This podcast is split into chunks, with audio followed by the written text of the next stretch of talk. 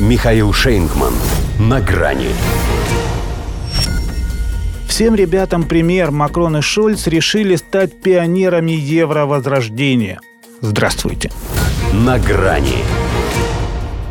Может быть, конечно, это мелочь. Ну, подумаешь, запустили групповое селфи, где они на переднем плане под ником Эммануэль Макрон и бундесканцлер.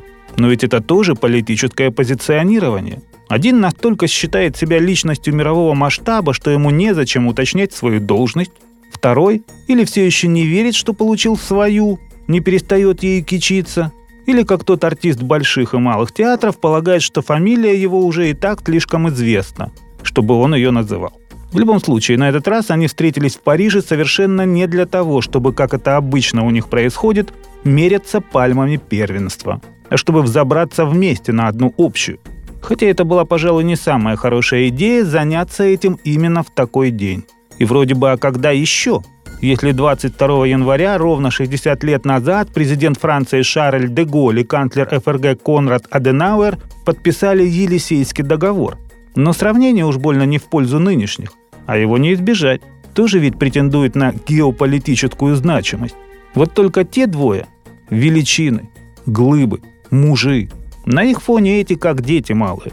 И не только потому, что Эммануэля тогда не было даже в проекции, а Олафу не исполнилось и пяти.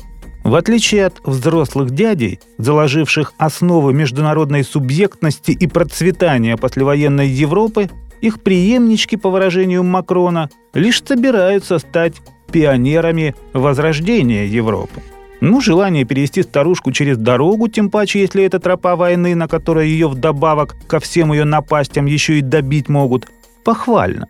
Но прежде они что-то не особо рвались содействовать хотя бы собственным пенсионерам. Француз и вовсе решил оттянуть их уход на заслуженный отдых, чтобы еще пару лет поработали – а чтобы стать всем ребятам примером, мало помочь одной бабушке войти в Елисейский дворец и по просьбе чужого дедушки наломать дров на Украине. Что же касается возрождения, то не все та птица, которая горит, феникс. Иной раз это может быть и жареный петух. Даром он, что ли, олицетворение Франции. А для ее президента кукарекать – это вообще первое дело.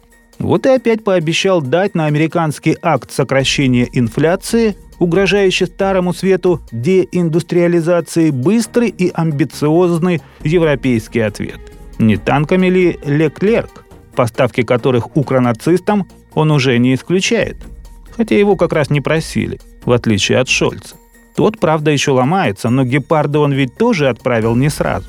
Тем более, что пусть не он, а его Бербак, но от его имени уже де-факто разрешила Польша и прочим охочим отрядить ВСУ «Леопарды».